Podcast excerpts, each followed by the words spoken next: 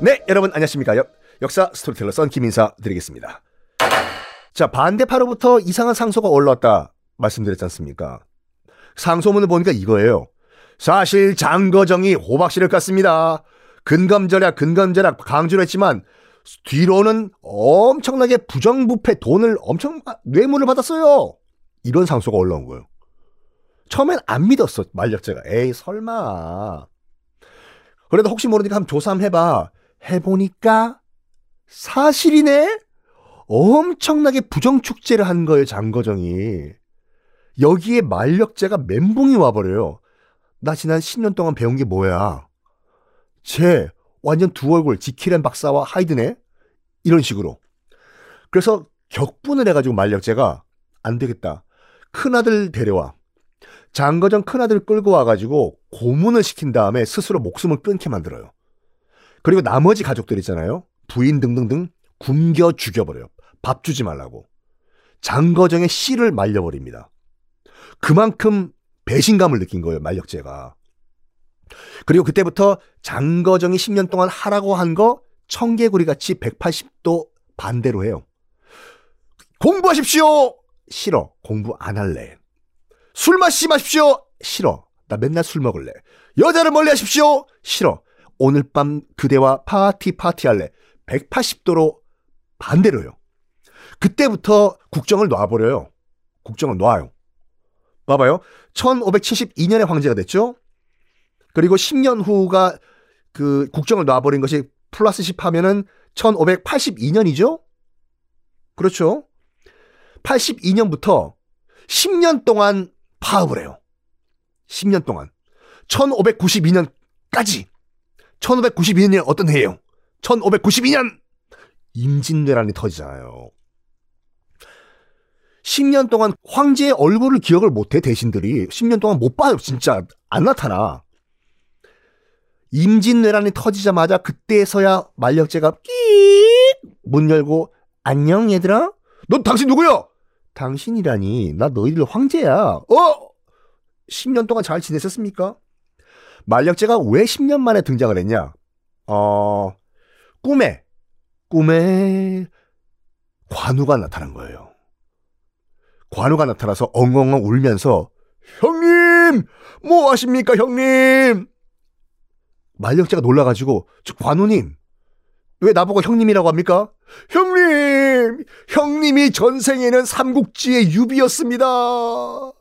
그리고 지금 조선에서 왜군들한테 당하고 있는 선조는 장비였어요. 형님 지금 형님의 동생인 장비가 그렇게 조선에서 고생하고 있는데 선조가 형님은 뭐 하십니까? 형님으로서 유비님 지금 선조 즉 옛날 장비를 도와주십시오. 요요요 저는 갑니다. 가 가 가가 꿈을 꿨어요. 이건 기록에 나와 있는 얘기예요. 기분이 너무 좋은 거야. 왜냐면 만력제는 관우를 굉장히 존경했거든요. 어, 내가 유비였다 전생에 선조가 장비였다 도와줘야지.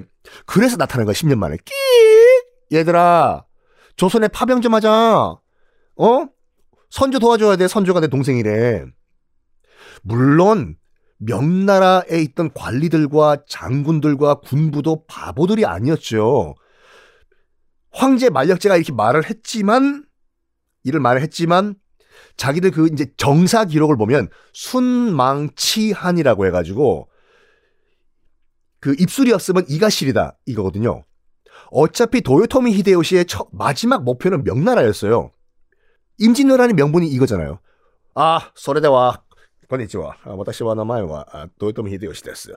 아, それから 우리가 명나라를 치러 가는데 日本이 조선은 길 좀 빌려달라. 이게 명분이었어요. 그러니까 마지막 final destination 목표는 명나라거든요. 그래서 명나라 조정에서는 이렇게 생각한 거야.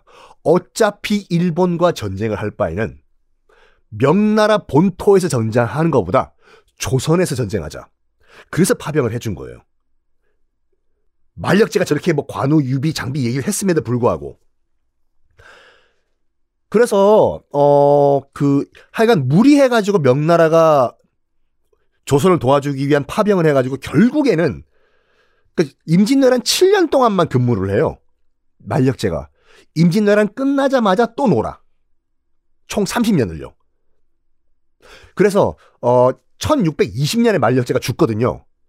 1620년에 만력제가 죽은 다음에 20년 후에 명나라가 망해요. 예, 맞습니다. 만력제 때문에 명나라가 망해요.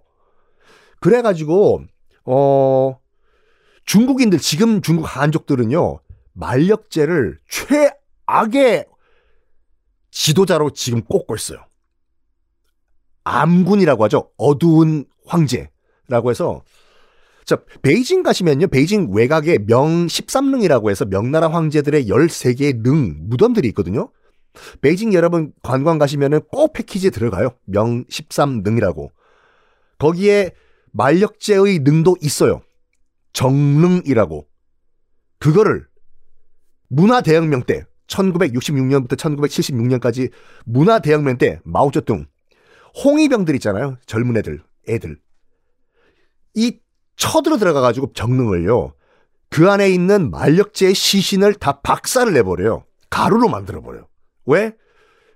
자기들 한족이 세운 명나라를 만, 망하게 만든 황제라고. 그러니까 지금도 만력제라고 하면 중국인들이 이를 갈거든요. 근데 웃기는 게 뭔지 아십니까? 만력제를 정말 고마워서 영웅으로 받들어 은 나라가 있어요. 바로 조선이에요. 조선 입장에서 봤을 때는 만력제가 파병을 해줘가지고 어 나라가 안 망했다고 다시 당시에 조선 사대부들은 생각을 했거든요.